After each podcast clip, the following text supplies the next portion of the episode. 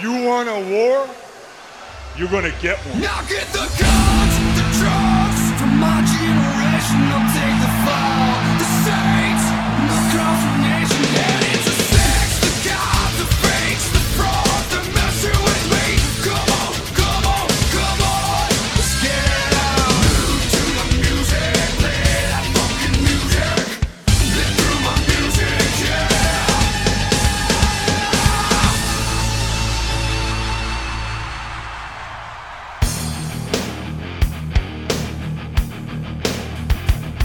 Welcome back to Reliving the War and welcome back to the 10th of August 1998. Tonight, Raw takes place in Omaha, Nebraska, while Nitro's in Rapid City, South Dakota. Please excuse my voice today. I'm dealing with a bad throat and I didn't want to stop the series for a week. It's one of the caveats of doing a weekly series is making sure it gets done no matter what, so I appreciate you sticking this one out.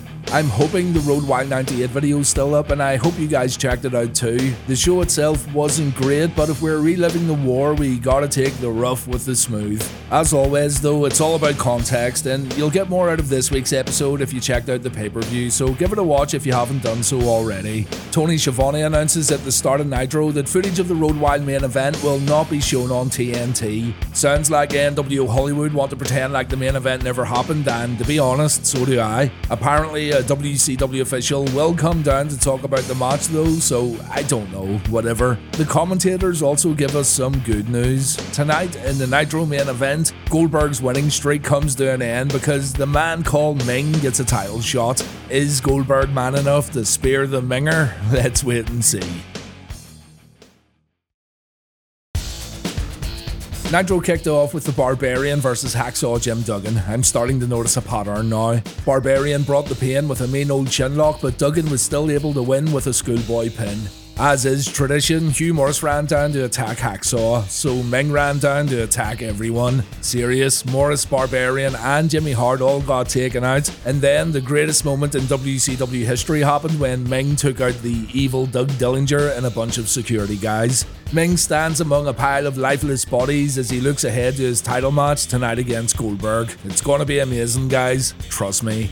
Lex Luger comes out next for a promo, one of the greatest speakers of our generation. Luger says it was Scott Hall and Bret Hart who took him out last week, and seeing as Luger got a piece of Scott on Thunder, he now wants a piece of the Hitman. Luger says he's not leaving the building until he gets a match with Bret, so His Excellency makes his way down to the ring and he calls Lex a liar. The total package is making up a story to make himself sound tough when in reality he got beat up by a food vendor. Hart says Lex has to earn his shot, he can't just demand one. Luger's just jealous that Lex's best friend Sting is like a brother to the Hitman, and Lex says there's nothing Bret has that the total package wants except maybe that US title. I don't know Lex, Bret's wrestling ability and jam would be highly desirable, I'd imagine. Luger then says this.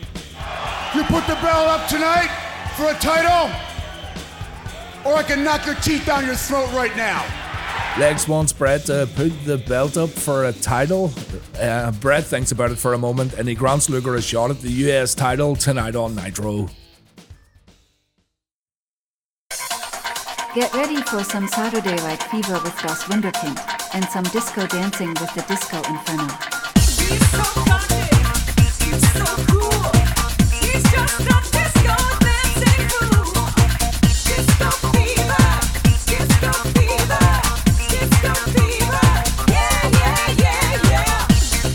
Tokyo Magnum messed up big time at Road Wild, and Alex Wright says that Tokyo fumbled the ball. I'm sure he did, Alex. I'm sure he did. Alex gets a little uh, a little harsh when he says Tokyo should commit harakiri. I mean, that's a step too far, Das Wunderkind. Lighten up. And Disco tells Magnum that if he wants to keep idolizing the Inferno and Alex, then he needs to perform at the same level. So if Magnum can't beat Eddie Guerrero tonight on Nitro, then he's on his own forever. Magnum tried his best. He hit Eddie with a sweet jumping back kick followed by a facebuster, but all it took was a tilt-a-whirl backbreaker and a brainbuster to put Magnum down for the frog splash. So it appears that the dream team of Alex, Disco, and Tokyo is no more. What a shame. Perry Saturn called Kanyon out for a match, and I'm now beginning to realise that WCW had no idea what to do with this storyline either. Perry and Chris had a good back and forth match as expected, with Saturn impressing with a wide range of suplexes and Kanyon pulling off some of his best moves, including the electric chair facebuster. Towards the end of the bout, the competitors utilised the top rope when Kanyon pulled off a neckbreaker and Saturn delivered an overhead belly to belly throw. But the match ended with Lodi distracting the referee while Raven hit Saturn with an even flow. Kanyon puts an arm over Perry and Kanyon wins the match. This rivalry really hasn't went anywhere at all since it began, and the most frustrating thing about this is that all three guys involved are so, so talented. Backstage, Meng's beating the hell out of more security guys. No one can stop the Minger, and if I were Goldberg, I'd be soiling in my pants right about now. Hour number one wraps up with a Steve McMichael versus Sick Boy matchup. I was waiting patiently for some magical McMichael bumps, but he didn't do too bad here. This clothesline spot could have been a bit more refined, but uh, what can you do? Steve wins with a tombstone pile driver, and he's still jonesing for the return of the horseman. Nitro continues on with old Chinese proverbs from Hulk Hogan. On Raw, Mankind cuts a promo. Raw opens up with Mankind going a little crazy backstage. He's upset with what happened last week, of course, and he's also upset that he was attacked on Sunday Night Heat. The thing is, he was attacked by The Undertaker, who once again wore Kane's attire, so Mankind knows there's something up between the Phenom and the Big Red Machine. Mick says all he wants is the truth, he wants to know what's going on, and there's only one person who has ever told Foley the truth during his time in WWF, and that's Vince McMahon. So Mankind calls Vince out to the ring, and Vince says this must be pretty humiliating for Mankind. Here's Foley sitting on the floor asking Vince McMahon to help him when Vince McMahon detests people who need help. McMahon says that Foley doesn't want Vince to help him, he wants Vince to hurt him because the truth hurts. Kane and The Undertaker took turns at hitting Mankind with a steel chair last week, and then on Sunday Night Heat, it might as well have been Kane who attacked him when The Undertaker wore that disguise. Kane and The Undertaker are in collusion, that's the cold hard truth, they are one of the same. Paul Bear and Kane then show up, and Studley Paul says McMahon may be the master manipulator of WWF, but he won't poison the minds of mankind and Kane. Vince's conspiracy theories are beginning to break the harmony within this tag team, but Vinnie Mac isn't through just yet. Vince tells Paul that the man standing next to him isn't his son, it's a son of a bitch. Vince can smell the stench of death, and that has to be The Undertaker wearing Kane's gear. McMahon demands that the mask comes off, and when he tries to remove it himself, the lights go out in the arena and The Undertaker appears. Kane is nowhere to be found. The Phenom takes out Mankind and Paul before chasing McMahon back up the rampway, and the commentators are confused about this turn of events. Was it The Undertaker standing next to Paul that whole time? If not, then why did Kane take himself off? On Nitro, Hogan says he's now destroyed all of his enemies, including Jay Leno. He's doing that thing where he just pretends he didn't take a loss on pay per view and he's completely lying to the fans. Hollywood says the NWOites want the world title back and the championship needs to go back around the waist of Hollywood Hulk Hogan, so Goldberg gets put on notice. The clock is now ticking. Hollywood tells WCW that he wants his title shot and he wants Billy Boy brought to him on a silver platter. In the meantime, though, Goldberg has to face Meng, and so Eric Bischoff announces that the NWO are going to provide security for that matchup. Meng's on an absolute rampage right now, and the NWO wouldn't want anything happening to the world champ. So the black and white are going to help Goldberg by making sure Meng doesn't step out of line. Very good. Old Chinese proverb says, a t-shirt is worth a thousand words. Hey, pal. You might have heard recently that Endeavor bought the WWE and my company is being merged with the UFC. You may have also heard that I grew a stupid mustache, took over creative again on WWE Raw, and I'm doing my best to completely fuck everything up. I'll have you know, mister, that it's actually my son Shane who's been making all these silly decisions. I, Vincent Kennedy McMahon, have never booked a bad show in my life. Buy the shirt, support wrestling bios, and I wish you the best in your future endeavors. Oh, and one more thing. Stone Cold Steve Austin can lick the back of my fat hairy plums. Check it out. The Undertaker walks into a room backstage and Kane's standing right there. The WWF might as well wrap this storyline up now because we don't need any more proof. We've got Jackie versus Luna Vachon next on Raw. On Nitro, Stevie Ray takes on Chavo Guerrero. Sable introduces the competitors in the Raw match. Luna comes out with the oddities, and check this out too Big Kurrgan's join the faction. That sucks. Jackie gets her head slammed on the mat, and when Marc Mero tries to interfere, he's pulled down from the apron by Sable. Kurrgan's gonna ensure that Marc doesn't lay a finger on his wife. Jackie spears the referee and the two fall out of the ring, but this ref bump leads to nothing. Back in the ring, Jackie fights back when she throws Luna around by the hair, and then Luna gets kneed right in her oddity. Lovely. That dirty cheater Sable shakes the ropes when Jackie goes upstairs, and this leads to Luna winning the match after performing a splash and landing on Jackie's hair. Sable presents Luna with Jackie's bikini contest trophy because why not? And Raw moves on to its next match. On Nitro, Chavo was scheduled to take on Stevie Ray, but he can't find Pepe anywhere. Chris Jericho's got Chavo's stallion and he tells Chavo to come get him. So Guerrero gets lured backstage. We hear the sound of a backstage beatdown, and Chris reemerges with Pepe's head removed from his body. Chris gets in the ring and he challenges Stevie to a match. Chavo's a little busy right now, and seeing as Jericho's a man from the streets, just like Stevie Ray, and seeing as Jericho's one bad mama jamma, Chris will be happy to take Stevie on tonight and take away that television title.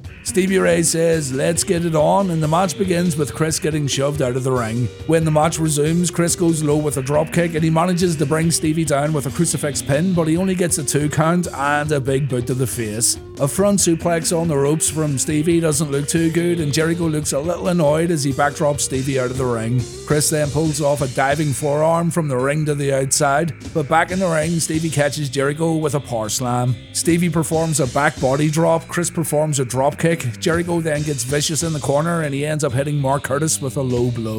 The match ends when Stevie hits Chris with a clothesline, but then, strangely, the Giant shows up and he chokeslams Stevie Ray. Why the Giant's attacking Stevie or why the Giant's helping Jericho is a complete mystery, but Jericho applies the Lion Tamer and Chris wins the TV title one night after losing the Cruiserweight title. It's a good move, in my opinion. Chris is a good champion who, in WCW at least, makes championships better through storylines that he comes up with. But this also means that Stevie Ray just lost a championship that technically wasn't his to lose.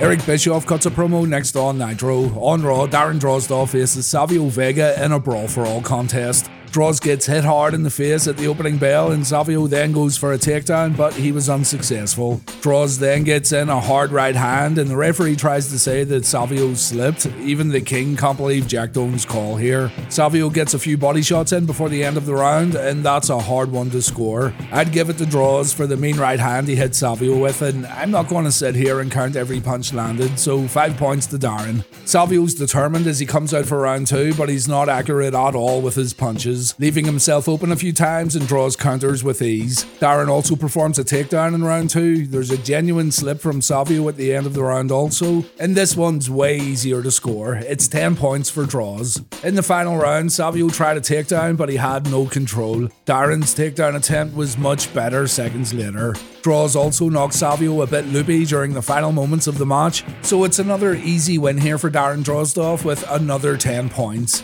The audience got really into this one and they cheered at the end of the fight. Our second Brawl for All fight a little later on doesn't get the same crowd reaction at all. On Nitro, Eric Bischoff comes out with Miss Elizabeth and he says he's the best at the best when it comes to making difficult executive decisions in World Championship Wrestling. To give an example of the tough decisions Eric makes, he says he's going to show everyone what happened in the Road Wild main event and break the order that was made not to show any stills or any footage. Eric only shows images of himself and Hogan beating up Leno and DDP. He retells the story of the match and he says he pinned DDP at the end of the bout. And he tells fans not to watch the Tonight Show because Jay's a liar and he'll likely show doctored footage from Road Wild. A complete waste of time here. It would have been okay if the NWO didn't do this kind of thing before, but I remember Hogan doing the same thing after matches with Roddy Piper. It's tired, it's boring, and it shows a lack of creativity within WCW and the NWO storyline.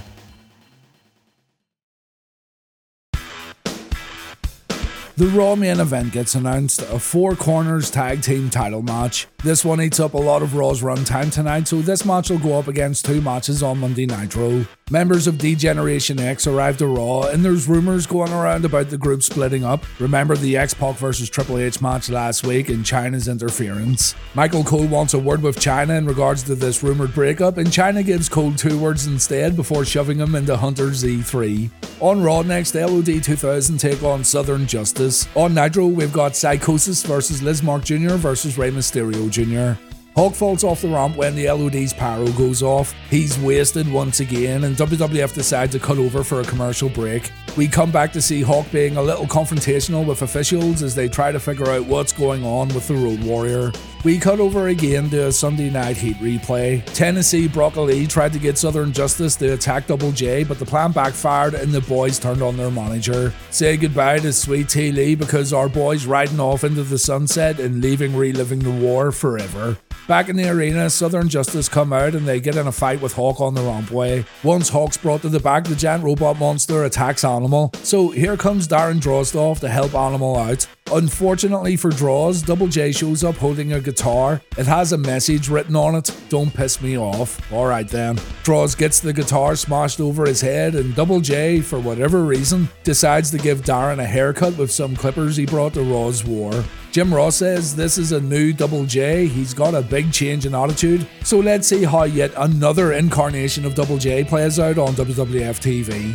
On Nitro, the triple threat cruiserweight match started off with Psychosis dominating both his opponents. Rey takes a sit down front suplex while Lizmark Jr. takes a clothesline. Psychosis then damages both his opponents when he drop kicks Rey and he lands on Lizmark, but his good luck runs out when Lizmark performs a tilt-a-whirl backbreaker. Rey then impresses with a somersault senton to the outside, and Lizmark lends a hand when Rey performs a springboard seated senton back in the ring. But the friendship between Rey and Lizmark short-lived when they begin breaking each other's covers. A failed double team move leads to Rey and Lizmark fighting each other, and Rey gets the upper hand with a spinning wheel kick followed by a split leg and moonsault. Psychosis tries to get some of Rey next, but Mysterio pulls off a unique armbreaker slam, and then we get to see one of the best finishes I've ever seen in a Nitro Cruiserweight match. Rey gets monkey flipped and he delivers a pinning hurricanrana on Lizmark Jr. Absolutely picture perfect, and a good win for Rey Mysterio.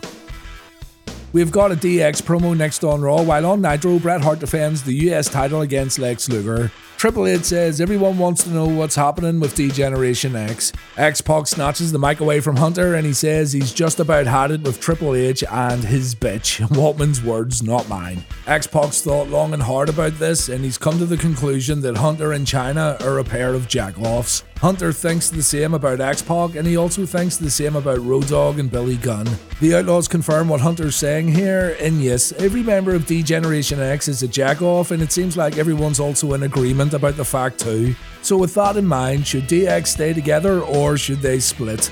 Hunter wants to give the fans what they want, the DX split, so the lads form a line and they get ready to show their asses on TV, but Chyna says no. The people are tired of seeing DX's hairy holes, and if anyone's to initiate a DX split, it's to be the ninth wonder of the world. So DX are not breaking up. The group remains as crude as ever. But Triple H better know his role because he's got a big IC title match coming up in three weeks' time at SummerSlam.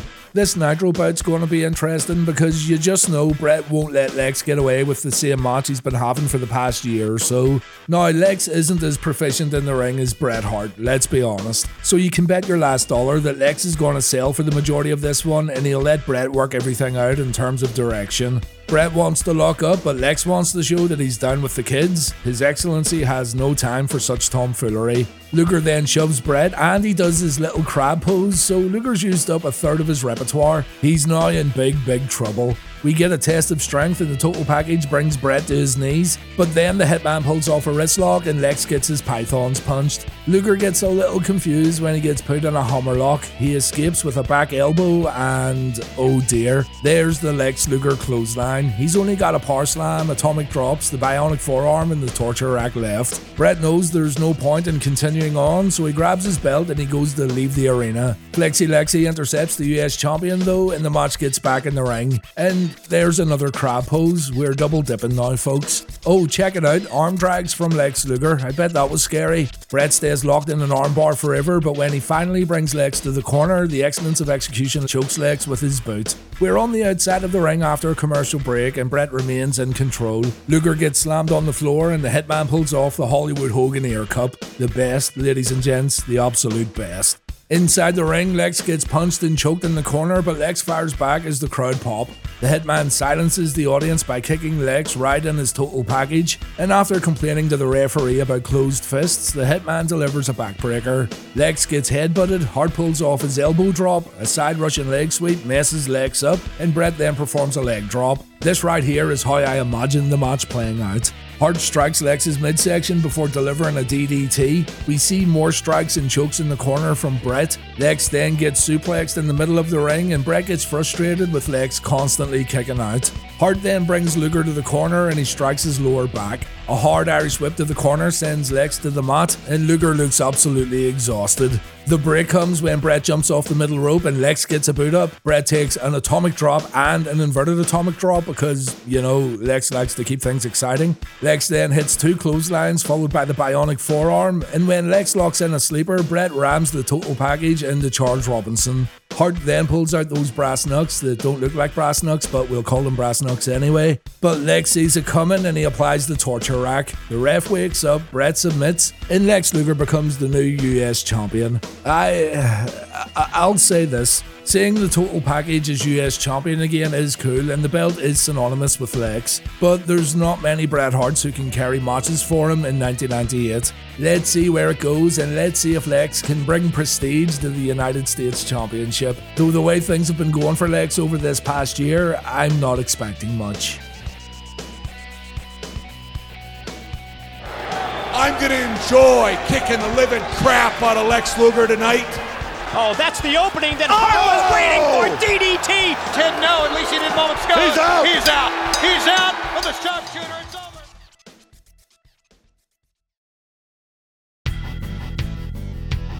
Godfather versus Vader on Raw, Juventud Guerrera versus Billy Kidman on Nitro. After Godfather makes his way to the ring with his high maintenance escorts, we see Bart Gunn having a few words with JR. Bart's annoyed that Ross has been making excuses for Steve Williams and he reminds JR that he knocked Dr. Death out cold in the Brawl for All. To be honest, I didn't hear JR making any excuses for Williams, but whatever, let's just roll with it. Jim says he didn't say anything. Bart Gunn's a hell of a fighter, but he has to prove how tough he is when he faces the Godfather next week on Raw. Bart takes a seat to watch this upcoming match, but the match doesn't happen because Vader gets an offer he can't refuse a night with the Godfather's Creatures of the Night.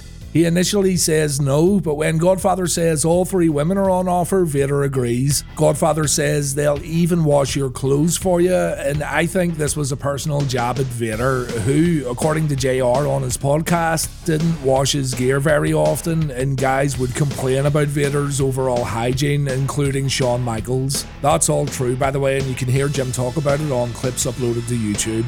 Vader approaches Bart Gunn and he advises Bart to take the same offer next week before his Brawl for All match. So Bart knocks Vader out, and the new Brawl for All favourite then attacks the Godfather. I've no idea why they were mixing in kayfabe elements with the Brawl for All tournament, but here we are.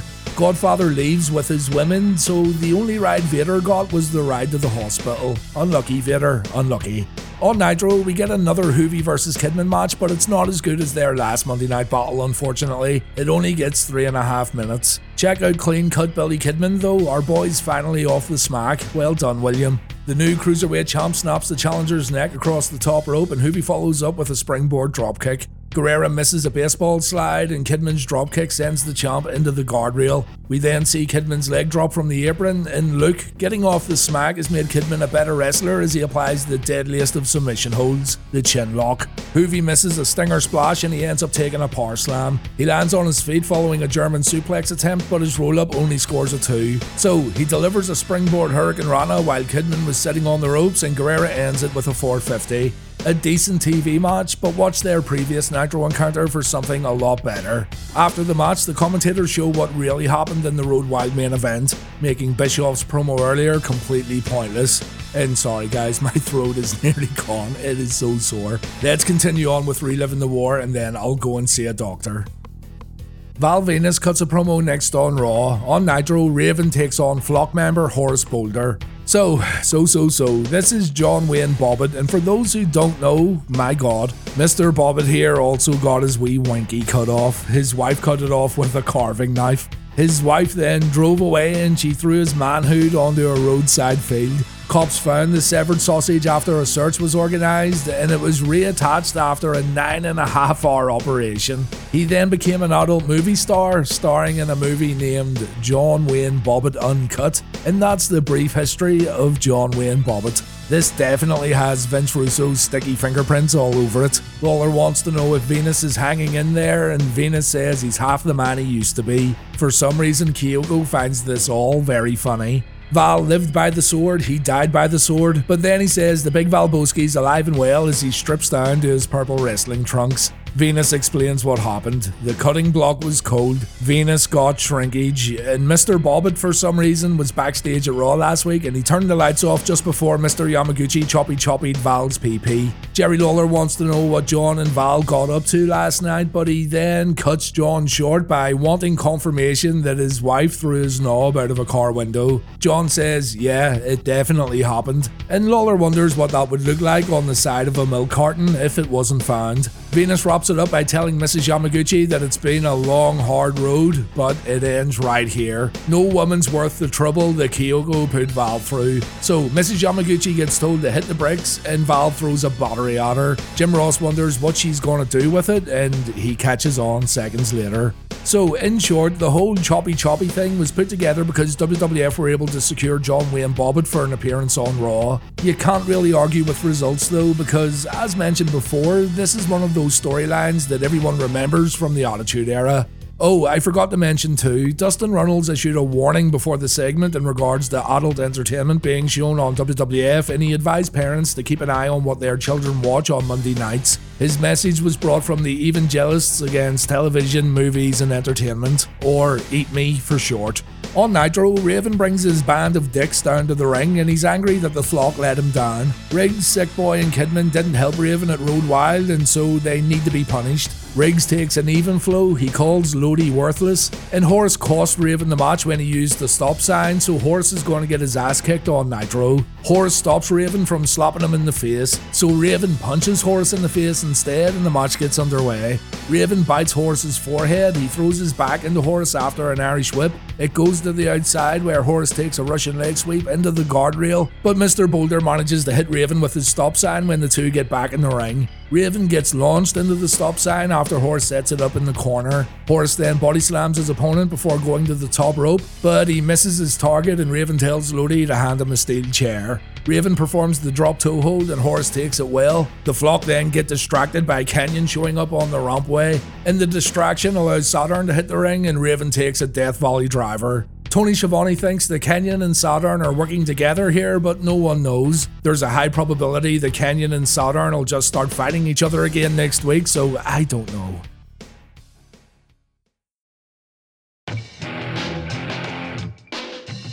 Brawl for all time, Big Bully Bradshaw versus Marc Mero. On Nitro, it's Curt Hennig versus Konnan again. Marc Mero stepping in here for Steve Blackman. Jim Ross says it's a knee injury, but Steve's actually back at the Moavug Dojo trying to learn Dan Severn how to fight. Reports state it's going well.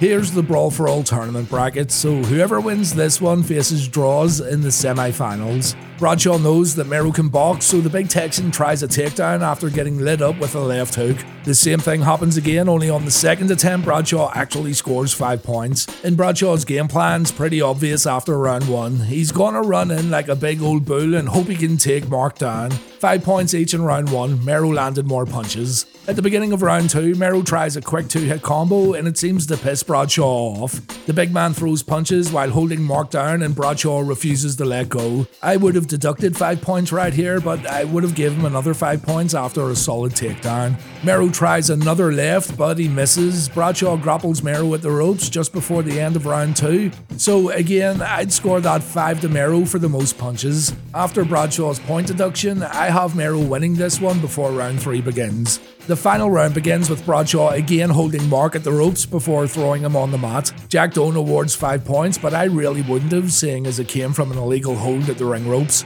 Marc Mero curses at the referee too after he says it's 5 points to Bradshaw, and even JBL knows that he's fighting dirty here. Marc then counters a Bradshaw takedown, and once again he refuses to let go when the referee steps in. The crowd boos while Bradshaw looks at the referee like he's stupid, but Bradshaw knows exactly what he's doing. Marc lands a few body shots, and when Bradshaw tries to grapple again, the Marvelous One lays in more punches. Bradshaw then just falls on top of Mero, and the round ends. I definitely give that fight to Marc Mero, but the judges say it's a draw, so another round gets announced to a mixed reaction. In round 4, Mero goes for body shots while Bradshaw tries headshots. Bradshaw shouts at the referee after getting warned about holding on to his opponent, and then Bradshaw scores a takedown. Mero again lands more punches, but the referees decide that Bradshaw's the winner, and I don't agree at all. There never should have been a round 4 with Bradshaw bending the rules and also getting takedown points when he really shouldn't have. On Nitro, we get a Konnan versus Curt Hennig rematch. And quick side note if you didn't see Konnan inducting Rey Mysterio into the 2023 Hall of Fame, then go check it out ASAP. K Dog was absolutely brilliant. There's a slight misstep in the ring when the match gets underway, but Konnan makes up for it with his rolling clothesline. All Curt could think about was getting his weekly timeout on the outside. Curt walks around as the crowd chants for the wolf pack. A kick to the midsection and a clubbing blow to the back puts Konnan down. Hennig uses his legs to snap Konnan's neck, and it didn't look too hot this time around. Hennig stops Konnan's comeback with an eye poke followed by a back suplex. Konnan replies with an X Factor, and the match ends when Curt puts Konnan down again with a clothesline before grabbing Konnan's chain. Hennig drops the jewelry when Billy Silverman steps in and Konnan decides to use the chain against Curt. Curt gets choked out and the referee disqualifies K Dog. Hennig walks away saying no one from the red and black can defeat Curt Hennig. Alright, so we've got a long four corners tag team match on Raw going up against two Nitro matches. Hall and Jan versus Nash and Sting, and Goldberg defending the world belt against the Minger. So the teams on Raw are The Rock and Owen, Kane and Mankind, Austin and Taker, and the New Age Outlaws. Ladies and gentlemen, boys and girls, children of all ages.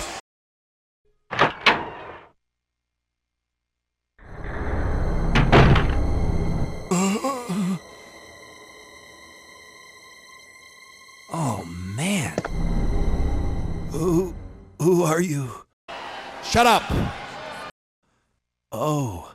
Ken Shamrock attacks Owen Hart before all teams have entered the ring, while DX run down to attack The Rock. Shamrock puts Owen in an ankle lock, and Steve Blackman runs down to tell Kenny Boy he did well tonight. Ken's like, Are you sure, Sensei Blackman? And Blackman's like, Yes, young Kenneth, you may release him now. After a commercial break, we see that D'Lo's come down to replace Owen Hart, a big main event opportunity for the European champion. And then the final two teams enter the arena for this big tag team main event. This is not an elimination match, it's one fall to a finish. There's obviously a lot going on in this one, so I'll try to summarize the best I can without going into too much detail. Austin and Mankind start the match off. Austin breaks free from a mandible claw and Mankind dodges a stone cold stunner. We think Foley's leaving the match, but he comes back only to take a suplex. And then Mick tags in D'Lo and Mick stands beside The Rock in the nation's corner. You know, they should have did this for all four corner tag team matches. Make guys stand beside their opponents after tagging out. A fan tries to get in the ring, but Earl Hebner and security deal with the issue promptly so the match can continue on. Austin hits D'Lo with Lou Thesz press before tagging in Kane.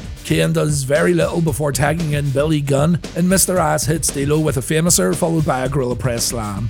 Austin and Undertaker watch on as Mick Foley and Road Dogg do a little work. We get Billy Gunn and D'Lo again, and we see a jackhammer from Mr. Ass. Undertaker breaks up Billy's cover, and Billy thinks twice about attacking the dead man.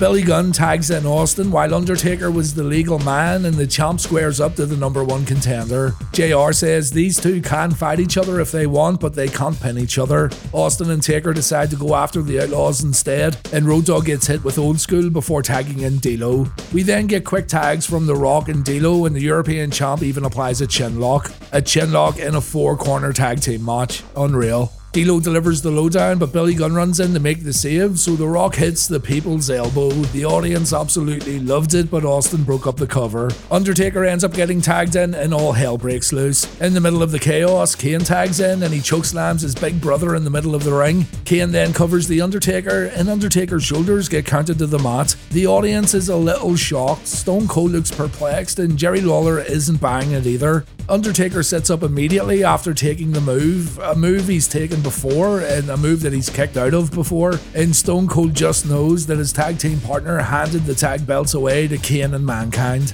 Undertaker just looks at Steve, and Steve leaves the ring looking both very angry and disappointed at his tag team partner. Alright, two Nitro matches. The tag titles are on the line first as Nash and Sting try to recapture the gold from Scott Hall and the Giant. Scott conducts his survey, it's one more for the good guys. Scott throws his toothpick at Nash and he laughs his ass off, but then he gets clocked a few times and he ends up in the wrong corner. Scott avoids a jackknife and he gets out of the ring to regroup. He gets back in to slap Big Kev around a bit, but Nash comes back with a clothesline and the Giant decides to tag in. Big Sexy lays in a few knee strikes followed by a corner clothesline. Things don't work out too well for the Giant, so Scott comes back in, but Nash remains in control. That is until Hall delivers a low blow. There's limited time here, so Nash doesn't get a chance to build up a meaningful hot tag. He floors the Giant with a big boot, and to be fair, the crowd still goes nuts when the Stinger gets tagged in. Giant gets knocked out of the ring, Hall takes a facebuster, the Icon then pulls off three Stinger splashes before Scott hits the canvas, and then Sting applies the Scorpion Deathlock. To save his partner and to save the tag team belts, the Giant chokeslams the referee, so it's a DQ finish. The Wolfpack are pissed off with the outcome, but it was pretty smart of the Giant to get DQ'd. At least it wasn't another NWO run in. After a commercial break, the Giant, Hall, and Hollywood Hogan come back down to the ring for the world title match. Sting, Nash, and Lex Luger also come down to provide security. So basically, we have a lumberjack match. The competitors make their way down to the ring, the bell sounds off, and oh yeah, the Minger starts off strong and Billy Boy's in a lot of trouble. Goldberg comes back with a forearm shot and a standing sidekick. Meng's so amped up that he doesn't know which side of the ring to get out of.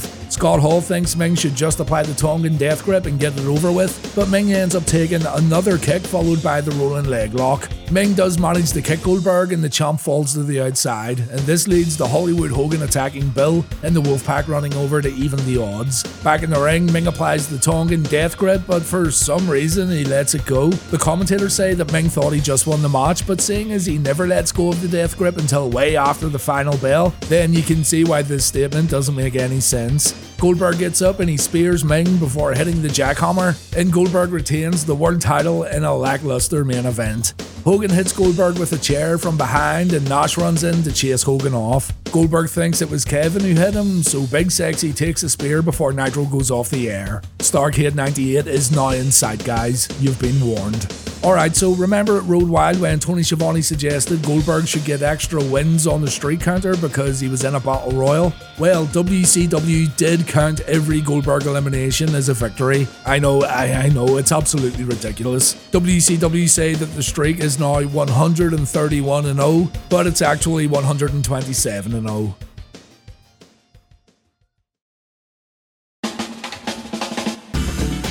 I'm giving this week's point to Nitro. Neither show was great this week, but the matches on Nitro were better. Red vs. Lex, Jericho vs. Stevie Ray, and the Cruiserweight Triple Threat matches being highlights.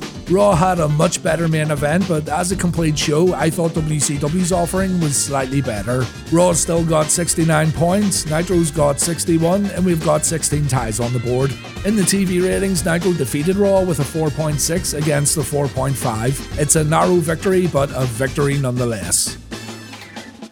Next week on Raw, Gangrel makes his Monday night debut. We get treated to a Nation vs DX street fight, and Bart Gunn takes on the Godfather in the Brawl for All. On Nitro, Eddie Guerrero gets personal with Eric Bischoff, Goldberg defends the world title in the main event, and a ghost from Hulk Hogan's past makes his debut in WCW. Strap yourselves in, folks, it's gonna be a bumpy ride. Thanks for watching, guys, and again, I appreciate you sticking this one out. I'll see you all next week, and take care.